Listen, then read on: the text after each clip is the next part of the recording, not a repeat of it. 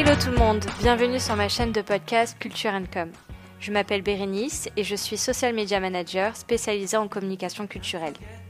Mon métier consiste à accompagner et conseiller les professionnels de la culture afin de les aider à faire rayonner leurs actions auprès de leur public, leurs partenaires ou mécènes grâce à la communication digitale. Je suis également amenée à côté des entrepreneurs passionnés en les rendant autonomes sur les réseaux sociaux grâce aux ateliers digitaux. Ancienne médiatrice culturelle devenue communicante, je partage ici des astuces et conseils dans ces domaines qui me passionnent. Culture Com est la boîte à outils dont vous avez besoin en tant que professionnel de la culture. Vous êtes prêts? Installez-vous confortablement pour l'épisode du jour.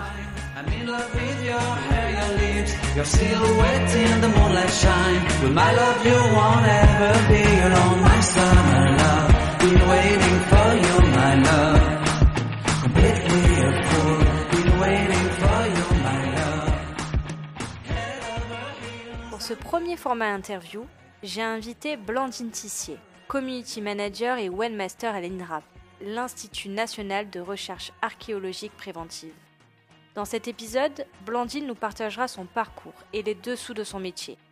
On parlera également de la stratégie social media de l'INRAP et les différents challenges qu'elle doit relever chaque jour. Et si, comme Blandine, vous souhaitez un jour travailler comme community manager et ou webmaster au sein d'une institution culturelle, Restez jusqu'à la fin de l'épisode car elle nous partagera ses meilleurs conseils pour y arriver.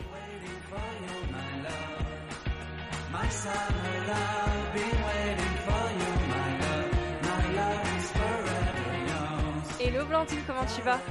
Salut Bérénice, ça va et toi? Oui, ça va nickel. Je suis vraiment contente de commencer les interviews par ton portrait. En plus, pour ceux ou celles qui nous écoutent, pour info, Blandine et moi, on a été dans le même master pour notre dernière année d'études.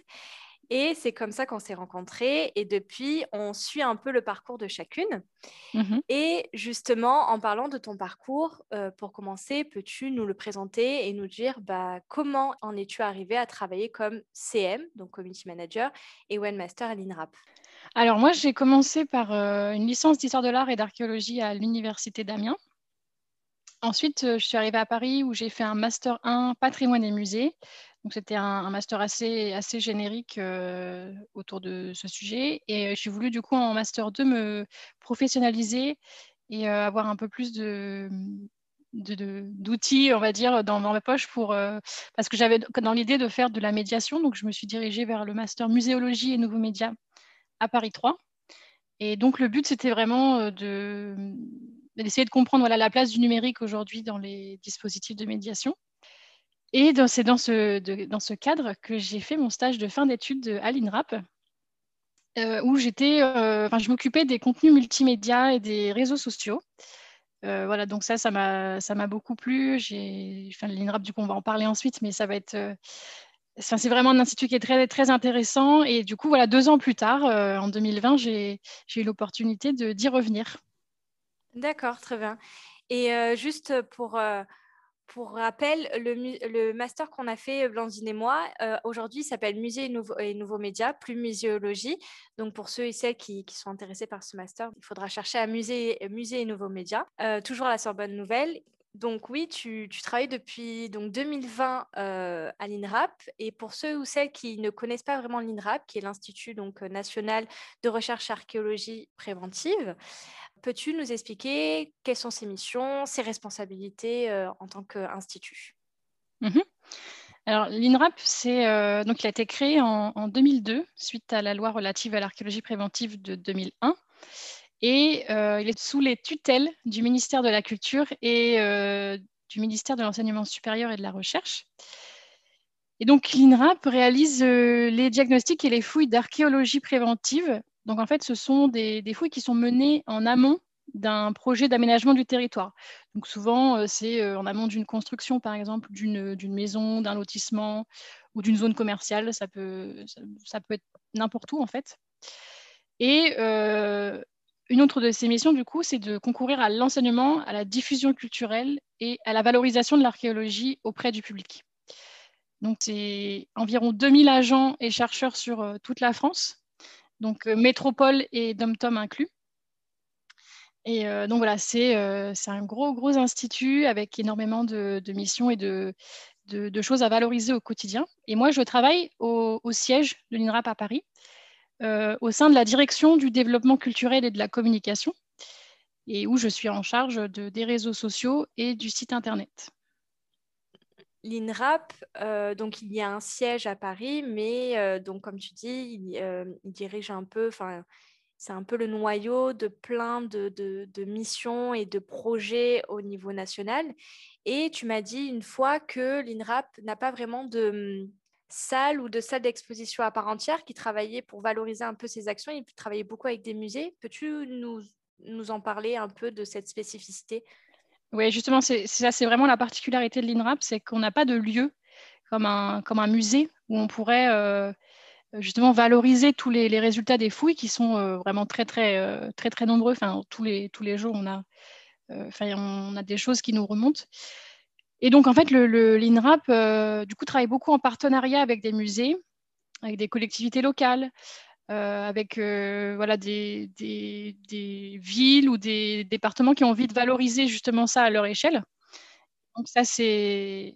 Du coup, ça, c'est vraiment une spécificité de l'INRAP qui fait que nous, du coup, à la direction du développement culturel, c'est pas toujours facile, du coup, de, valoriser au quotidien. Et en même temps, euh, je trouve que c'est une richesse aussi du coup de pouvoir être ancré partout à l'échelle locale euh, avec des, partenaires euh, de divers et variés. Oui, j'imagine. Et justement, euh, tu parles de tes missions et tu disais que c'était euh, à la fois un peu difficile, mais à la fois que ça faisait un peu la, richesse de tes missions. Pardon. Qu'est-ce, en quoi consiste vraiment ton métier? Donc, on rappelle, tu es community manager et webmaster. C'est quand même deux métiers qui, certes, peuvent s'entrecroiser, mais euh, dans d'autres institutions, c'est deux postes différents. Toi, tu, te, tu as donc ces deux casquettes. explique-nous concrètement que, quels sont ces métiers et comment tu arrives à jongler entre ces deux, ces, deux casquettes oui? C'est vrai que dans d'autres institutions, c'est des métiers euh, vraiment dissociés ou qui sont euh, souvent tenus par deux personnes différentes. Et euh, là, du coup, pour le coup, voilà, moi, je fais les deux et je trouve que c'est complémentaire en fait. donc, ma première mission, c'est d'animer les réseaux sociaux de l'INRAP au quotidien. Donc, on est présent sur Facebook, Twitter, Instagram, LinkedIn et YouTube. Voilà, moi je m'occupe vraiment principalement au quotidien d'animer Facebook et Twitter et un peu moins les autres, enfin en tout cas moins régulièrement. Et je suis aussi en charge du coup du site internet euh, sur lequel je travaille plutôt en binôme avec un collègue qui est euh, vraiment sur l'aspect éditorial, donc il rédige des articles d'actualité sur les, fouilles, généralement c'est ça, ou des actualités institutionnelles, euh, ça peut être des actualités sur des événements. Et donc moi, voilà, je, je l'aide je l'aide là-dedans et je m'occupe aussi du coup d'administrer l'agenda du site qui aujourd'hui bon euh, est un peu euh, un peu à l'arrêt malheureusement. Mais du coup voilà tout ce qui est exposition dont on parlait tout à l'heure euh, typiquement voilà moi je m'occupe de, les relayer sur le site. Et puis je suis aussi en charge du coup de tout ce qui est évolution du site. S'il y a une, nouvelle rubrique qui est créée s'il y a des migrations techniques à faire voilà je travaille avec un autre prestataire technique du coup qui est vraiment sur l'aspect technique. Voilà. Donc, si on devait résumer un peu une journée type dans ta vie de professionnel, donc il y a toute une partie de community management avec euh, donc le management de cinq, euh, cinq réseaux sociaux ou euh, quatre, enfin Facebook, Instagram, Pinterest, YouTube et oui, effectivement, Twitter, donc cinq plateformes. Et donc cette partie alimentation du site internet avec des actualités que tu reçois, j'imagine, on va en parler de comment tu les reçois pour ensuite les mettre en lumière sur le site internet. D'accord. Et justement, tu parlais de tes réseaux sociaux, enfin les réseaux sociaux de l'INRAP. Tu disais que tu te concentrais plus sur Facebook, et Instagram, non, Facebook et Twitter, pardon. Quand même, peux-tu nous dire comment tu les alimentes au quotidien? Est-ce que tu les animes et administres-tu tous ces réseaux de la même manière? Enfin, dis-nous comment tu arrives à, avoir cette présence en ligne sur toutes ces plateformes. Alors, comme, euh, comme je disais tout à l'heure, on a énormément d'actualités, de, découvertes, de fouilles qui nous arrivent euh, presque tous les jours, en fait. Ce qui fait que, voilà, moi, je travaille beaucoup, du coup, en, concordance avec euh, le site Internet. Donc, je relais tous les jours des actualités. Ça peut voilà, comme je disais, des découvertes, donc ça peut être des objets, des, voilà, plein, tout un tas de, choses qui, qui fonctionnent très, très bien d'ailleurs sur les réseaux sociaux. Parce que ça, c'est quelque chose de hyper intéressant pour moi, c'est que l'archéologie fascine. N'importe quelle découverte en fait va fasciner euh, le, public. donc voilà, au quotidien, c'est voilà, c'est le relais de, ces découvertes. C'est ça peut être des actualités. par exemple, on vient de on vient de lancer notre notre saison consacrée au néolithique, donc une période de l'histoire très importante, fondatrice en tout cas. Et donc voilà, on, a plein de plein de choses. On a aussi du coup plein de, je dirais que j'en ai pas parlé encore, mais on a plein de multimédias sur le, site un tas de ressources. Donc, ça peut être des reportages, ça peut être des, magazines, donc des petits formats euh, de lecture en ligne, euh, des quiz. Et donc, voilà, mon, travail au quotidien, c'est de, relayer tout ça euh, sur Facebook et Twitter. Et c'est vrai qu'on travaille beaucoup en, en, je travaille du coup un peu de, la même manière sur Facebook et sur Twitter. D'accord. Donc en fait, tu pars de tes ressources, de toutes les recherches qui sont faites à l'INRA par les archéologues, les chercheurs, donc et avec tout, toutes vos ressources numériques, vos, quiz, mmh, vos, médias en ligne. Et ensuite, tu les relais sur les réseaux sociaux pour, euh, les valoriser et euh, apporter de l'information à, ta communauté. D'accord. Et tu me disais une fois, enfin, on en avait parlé, euh, que YouTube, vous l'utilisez vraiment comme une, comme une plateforme d'archives de certains de vos vidéos. Et je trouvais ça hyper intéressant comme cette façon d'utiliser la plateforme comme comme une archive de vos ressources. Et tu m'avais même dit que vous avez imaginé des catégories de, de, vidéos. Peux-tu nous en parler? Alors en fait, oui, YouTube, c'est c'est vrai que c'est une plateforme qu'on utilise un peu différemment des autres réseaux. On est vraiment basé sur l'actualité. YouTube, c'est vrai qu'on, comme on a une production audiovisuelle qui est assez importante, on a décidé de, s'en servir justement pour, pour publier tous nos reportages tous nos, capsules vidéo aussi, ce qu'on appelle les capsules, c'est un nouveau format qu'on a développé il y a maintenant deux ans sur euh, justement des petites vidéos de trois minutes très courtes qui présentent un chantier de fouille euh, en cours. Et donc en fait, voilà, le, but c'est d'archiver un peu tout ça et de créer du coup des, playlists euh, soit par thématique, soit par période historique. Voilà, donc c'est et donc c'est quelque chose qui plaît aussi beaucoup. de toute façon, la vidéo aujourd'hui, ça reste un format qui est très à la mode et qui fonctionne toujours très bien.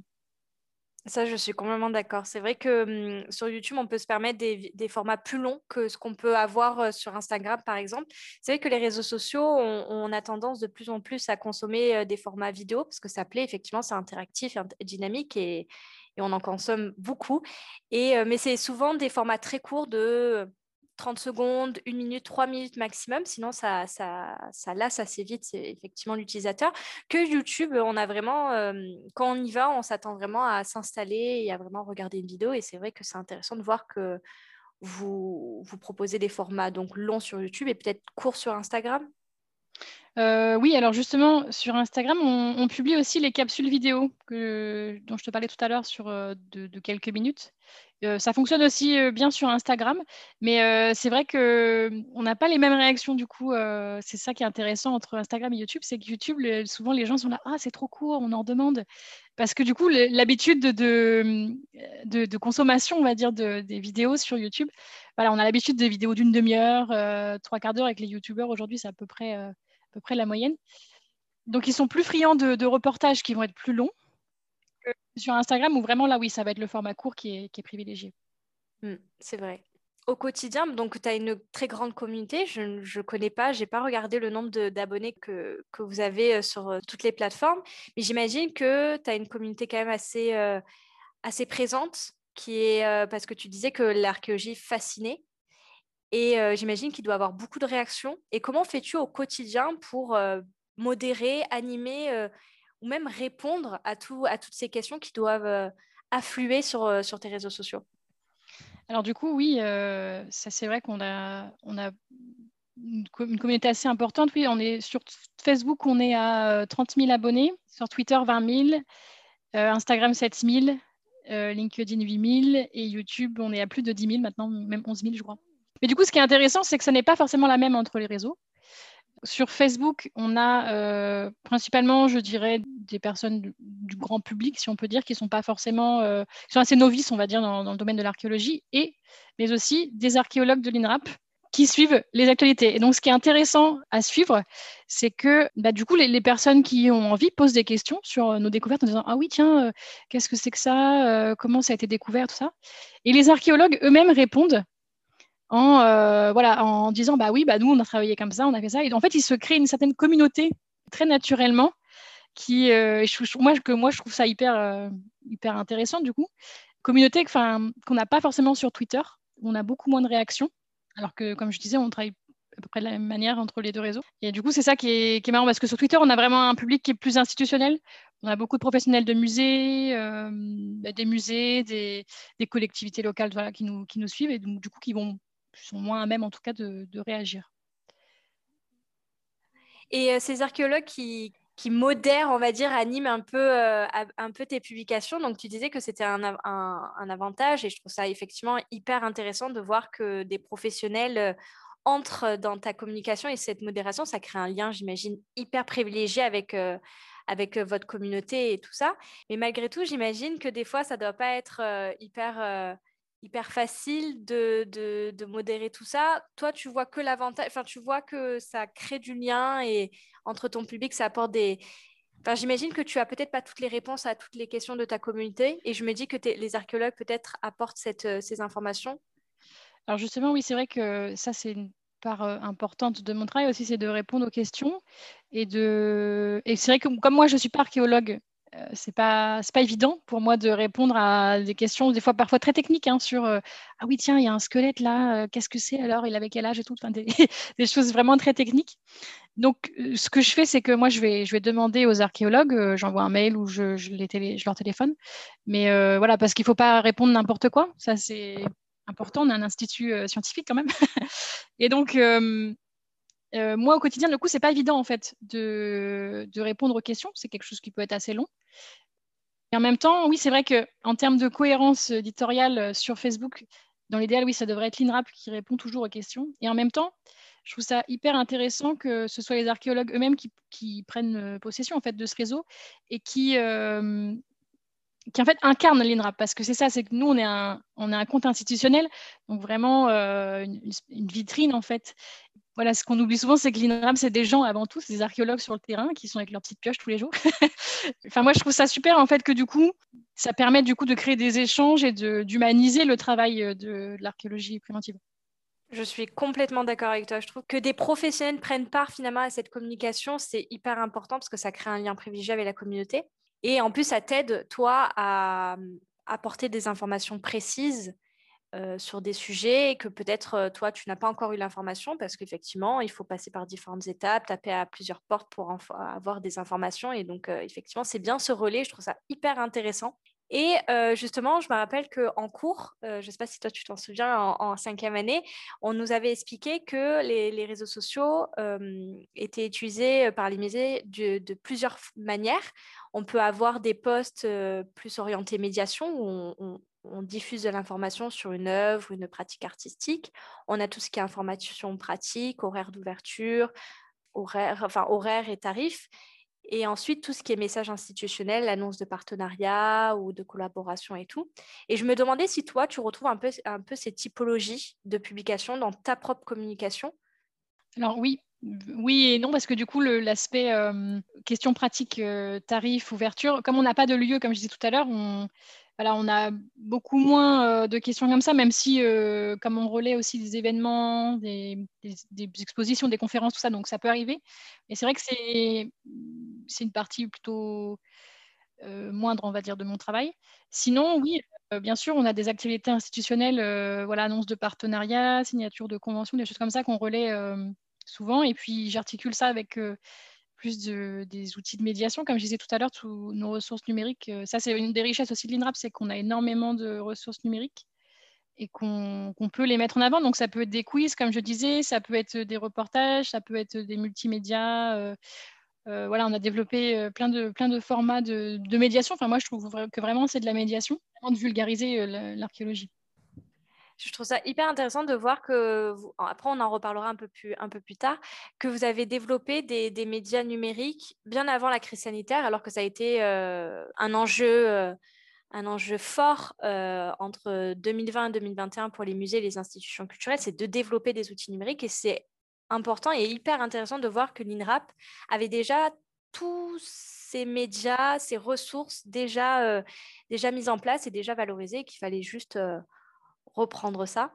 Mais avant qu'on aborde un peu comment vous avez géré la crise sanitaire en interne et comment vous avez réussi à rebondir et garder du lien avec votre communauté, on en, avait, on en a parlé un peu plus tôt. Tu disais que l'INRAP a un rayonnement national et donc doit communiquer au quotidien sur des actualités venues des quatre coins de la France et même des dom Et donc, je voulais savoir comment toi, dans ton service, dans ta direction, comment tu arrivais à récupérer ces, toutes ces infos. Est-ce que vous déléguez en province alors, donc l'INRAP, il faut savoir qu'on est divisé, enfin le territoire français est divisé en ce qu'on appelle des interrégions, qui ne correspondent pas toujours aux, régions administratives. Donc, il y a huit interrégions en France.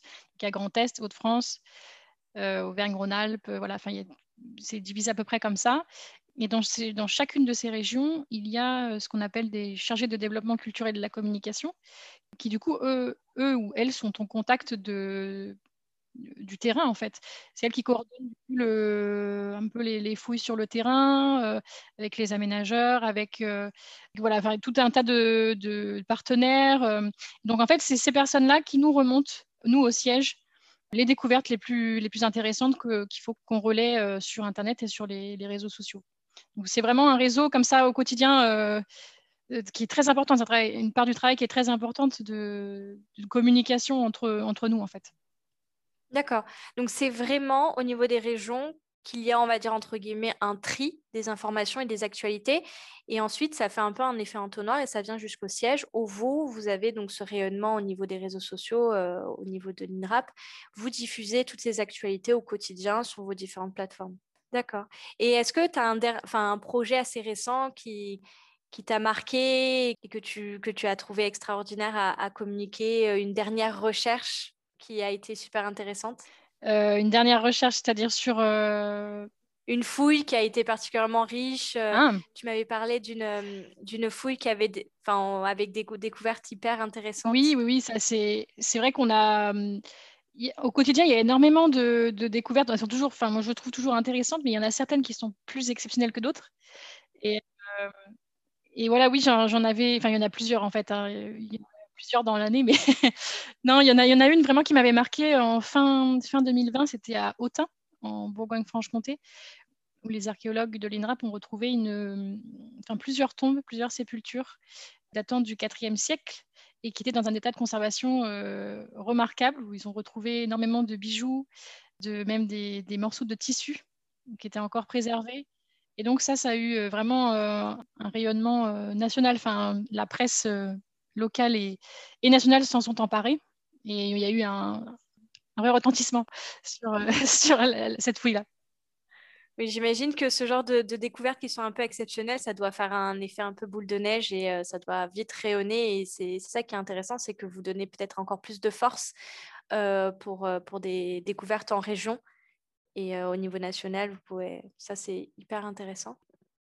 On va passer à la question un peu un peu moins drôle, mais euh, je, voulais savoir comment l'INRAP, euh, et, notamment ton service au niveau de la communication et des développements, euh, développement culturel, comment vous avez su rebondir face à la crise sanitaire? Donc, pour rappel, toutes les institutions culturelles ont dû fermer leurs portes en mars 2020 et ensuite a dû refermer leurs portes depuis le 29 octobre.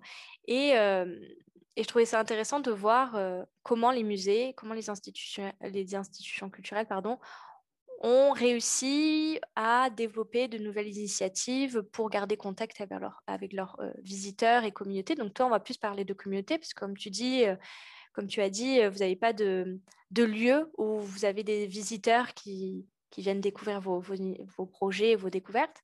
Donc je voulais savoir si vous avez été impacté déjà dans un premier temps, et si oui, de quelle manière, et si vous avez réussi à imaginer de nouveaux formats. Bon, après, tu nous m'as dit qu'il y avait énormément de ressources numériques. Euh, qui était déjà, déjà présente, mais euh, voir un peu comment vous avez fait face à, à cette, euh, à cette crise sanitaire. Alors c'est vrai que moi déjà je suis arrivée le jour du confinement, le 16 mars 2020, donc c'est pas pour commencer. de, de, prendre mon poste à ce moment-là, mais, mais forcément oui, on a été chamboulé, forcément comme, euh, comme tout le monde. Et c'est vrai que tout, tout a été arrêté, donc euh, toutes les expositions euh, en partenariat qu'on avait ont été fermées au public. Les, chantiers aussi sur le terrain ont, été stoppés, ça c'est vraiment quelque chose qui n'arrive jamais. et donc oui, il a fallu, il a fallu bien sûr maintenir le cap et continuer une communication sur les réseaux sociaux. Et donc oui, ça a été le moment de, remettre en avant beaucoup de nos ressources numériques, parce que c'est vrai que voilà, on, avait cette mine d'or. voilà, c'est vrai que des fois, on ne sait pas forcément toujours comment, comment les mettre en avant, parce qu'on a beaucoup d'actualités, donc du coup, ça prend parfois un peu le dessus. Et là, c'était vraiment l'occasion de se dire, bon, qu'est-ce qu'on fait avec tout ça? On remet en avant. Et donc, ça a été l'occasion aussi de développer des petits formats. Par exemple, sur Instagram, j'ai adapté les, quiz qu'on a sur notre site qui ont super bien marché. Parce que les gens, enfin, dès qu'il y a de l'interaction, souvent, ça, ça, fonctionne assez bien. Et donc, oui, ça ça n'a pas été évident, mais et en même temps, voilà, on a quand même. sur rebondir. Voilà, c'est ça. Et un des, du coup, il y a eu un, un événement important qui devait avoir lieu en, juin 2020, qui est le, les Journées européennes de l'archéologie, qui ont lieu tous les ans le troisième week-end de juin. Et donc, dans ce contexte de crise sanitaire, on se demandait euh, justement ce qu'on allait pouvoir faire. Il a été décidé qu'on maintienne cet événement et qu'on fasse principalement des, des choses numériques, en fait. Et donc ça, c'est une des, fiertés aussi de l'Institut, c'est de se dire, bon, on a réussi à maintenir un événement où on a pu, euh, voilà, nous, de notre côté, on a fait euh, des Facebook Live, on, a, on a produit des petites vidéos sur YouTube, on a fait des, des, fils de tweets sur, sur Twitter. Donc, et voilà, donc c'était, ça a été l'occasion de tester plein de choses et en même temps de maintenir la visibilité de, de l'INRAP dans, dans cet événement qui est important pour nous. D'accord, oui, effectivement, il y a donc les, les journées de l'archéologie, c'est ça? Journée européenne de l'archéologie. Européenne de l'archéologie, c'est un peu, on va dire, l'événement de l'année qui met, qui met en lumière tous vos, vos projets, les recherches, les, le métier d'archéologue. Et c'est hyper intéressant. Et effectivement, j'imagine que ça a été un véritable enjeu pour vous de le maintenir. Mmh Et effectivement, comme tu as dit, euh, vous avez dû donc un peu vous muter, enfin muter euh, tous vos dispositifs euh, grâce, au, grâce au numérique, en prenant d'abord euh, possession des réseaux sociaux, encore plus, en, avec, j'imagine, comme tu disais, l'organisation de conférences et de live. Et est-ce que vous avez été amené à numériser des espaces, des, chantiers pour peut-être un peu comme une visite virtuelle, tu sais, tu as dû en, voir quelques-unes passées, mais maintenant les musées tendent de plus en plus à numériser leur espace d'exposition pour pouvoir les maintenir et de quand même donner, donner accès à toutes ces expositions et toutes ces œuvres. Est-ce que toi, bon, tu n'as pas d'espace d'exposition, mais est-ce que, tu, est-ce que vous avez développé un nouveau format de visite, entre guillemets, de chantier ou, euh, ou de lieu à découvrir euh, dans l'archéologie, oui oui, justement. Euh, alors, pas pour les journées de l'archéologie, c'était pas, pas prêt, mais pour les journées européennes du patrimoine, qui ont lieu en septembre, on a développé des, ce qu'on a appelé des vues 360 de, de chantier de fouilles. Euh, voilà, on travaille avec un photographe qui, a l'habitude de travailler avec nous et qui est, qui est équipé pour faire des, vues 3D, en fait. Et euh, voilà, donc du coup, il a, il a capté euh, différents sites partout en France et nous, on, a pu du coup les, intégrer sur notre site internet. Et donc voilà, c'est un peu l'idée d'une visite virtuelle aussi, comme, euh, comme ça fonctionnerait dans un lieu d'exposition pour un musée. C'est un peu la même chose. Voilà, on, se promène, on a des points pour cliquer et découvrir des choses. Et ça, c'est un des formats aussi qui, qui a bien fonctionné parce que les chantiers sont généralement pas ouverts au public. Mais oui, habituellement, ils ne, ils ne, le sont pas. Ils ne sont pas. Ou alors... crise sanitaire. C'est ça. Alors parfois, les archéologues organisent des, des portes ouvertes de chantier. Ça peut être sur ou en temps normal, hein, quand il n'y a pas la crise sanitaire. Euh, des portes ouvertes de chantier ou lors des journées de l'archéologie, justement, c'est le moment où, en général, euh, tout est à peu près ouvert. Mais en dehors de ces, dates ponctuelles, il euh, n'y a pas il d'ouverture de chantier donc là c'est vraiment l'occasion pour le public qui n'a pas l'habitude de voir des chantiers de vraiment s'immerger dans voilà de voir bah, qu'est-ce qui est qu'est-ce qui est creusé voilà qu'est-ce qu'on trouve parce que c'est l'idée c'est de faire des vues en cours de fouille d'accord ok donc voilà c'est ça qui est intéressant donc c'est permettre en fait à un public de de découvrir un chantier comme s'il y était, comme si euh, il pouvait lui-même un peu fouiller. Et, et j'imagine qu'il peut faire donc des zooms, enfin des zooms sur des parties du chantier. Est-ce que vous avez intégré des outils de médiation comme des Zooms, par exemple, un point que l'on pourrait cliquer et qui ouvrirait un texte explicatif, par exemple, d'un bout de céramique, d'un os? Est-ce que vous avez développé, en plus de cette visite qui est hyper intéressante, hein, une vue à 360, 360 degrés d'un chantier, c'est déjà très, très, très bien comme, comme dispositif, mais est-ce que vous avez aussi couplé ça à, de la médiation où vous apprenez quelque chose Alors ça, c'est l'étape 2, je dirais. Pour l'instant, on a, on a développé uniquement euh, ces images et euh, on aimerait du coup revenir dessus et euh, apporter du texte justement du contenu plus, plus en profondeur, en tout cas qui est différent au niveau de lecture. Mais c'est vrai que c'est un travail qui est assez long puisque comme je disais, moi, du coup, je suis pas archéologue, donc je ne peux pas le faire moi-même. Il faut que je le fasse avec les archéologues qui étaient responsables de la fouille euh, à l'époque. Et donc, c'est un travail euh, assez long. Mais euh, c'est en projet, oui. D'accord, bah je trouve ça hyper intéressant. Et j'imagine que bah, comme vous n'êtes pas un musée, il n'y a pas donc ce, ce service de la communication numérique et ce service de la médiation. Donc, quand toi, tu dois imaginer un, contenu numérique avec quand même un aspect informatif, médiation, donc tu travailles avec des archéologues. Euh, oui, sinon, y a, dans notre service, il y a quand même une, une, une personne qui est responsable, enfin, qui s'occupe du développement des publics. Donc, qui, qui s'occupe de développer des formats pour les scolaires, euh, pour le, voilà, le jeune public en général. Mais euh, voilà, c'est surtout des, mm, c'est souvent des, des choses, euh, enfin papier, on va dire, mais ce qui est contenu numérique, c'est plutôt, plutôt moi, moi et, oui, tes, d'autres, collègues. Ok. On arrive à la fin de cette interview et j'aimerais bien, pour ceux ou celles qui nous écoutent, de terminer l'interview avec peut-être un ou plusieurs conseils que tu pourrais donner pour ceux qui souhaitent, comme toi, travailler dans la communication au sein euh, d'un établissement culturel en tant que webmaster ou en tant que communicant. Est-ce que oui, tu as pas un petit conseil euh, pour tous ceux qui seraient intéressés euh, pour un peu suivre ton parcours? Alors oui, j'aurais deux conseils du coup pour aujourd'hui. le premier, c'est qu'il hum, n'y a pas de parcours type pour accéder à ce genre de métier de la communication numérique pour moi, voilà, on peut faire euh, différents parcours, euh, que ce soit en communication, en médiation, euh, enfin voilà, ou des, parcours plus génériques aussi. Il n'y a pas de parcours prédestiné. On peut aussi se tromper et, revenir plus tard sur dans d'autres branches. après, c'est vrai que bon, aujourd'hui, on est quand même dans un contexte un peu compliqué dans le domaine culturel. C'est aussi parfois de la chance de se trouver au bon moment, au bon endroit mais sinon, oui, s'il y a un, conseil que je pourrais donner, oui, c'est qu'il n'y a pas de parcours dessiné, que ce n'est pas la peine de se mettre la pression, que tout est possible. Et sinon, j'ai un deuxième conseil, mais qui est du coup plus sur le, métier de, community manager. On en a un peu parlé tout à l'heure, mais ce qui est vraiment important, c'est d'être attentif à ça ou ces communautés sur les réseaux sociaux. Pour moi, c'est vraiment important d'être euh, à l'écoute et de pouvoir répondre aux, questions des internautes, quels qu'ils soient.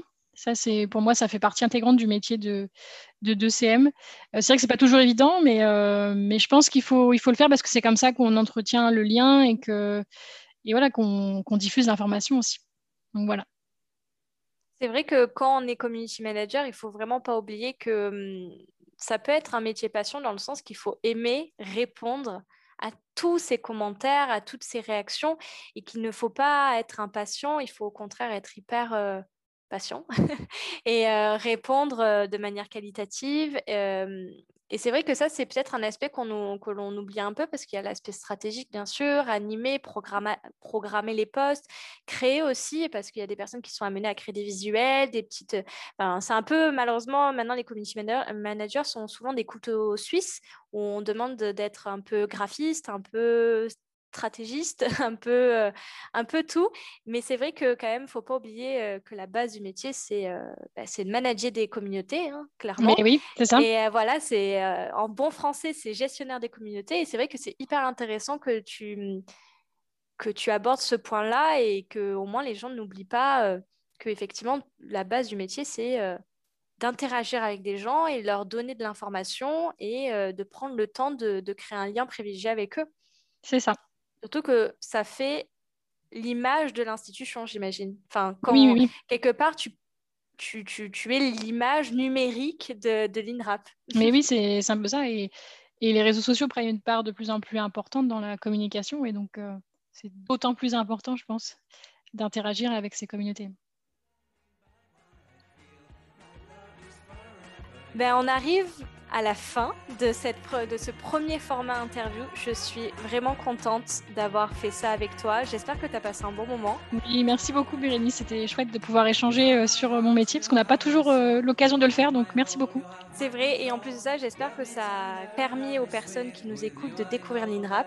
Et vous pouvez toujours retrouver Blandine sur LinkedIn et l'INRAP sur tous les réseaux sociaux qu'on a, qu a évoqués durant ces échanges. Je te souhaite une belle journée et à bientôt. À bientôt, merci.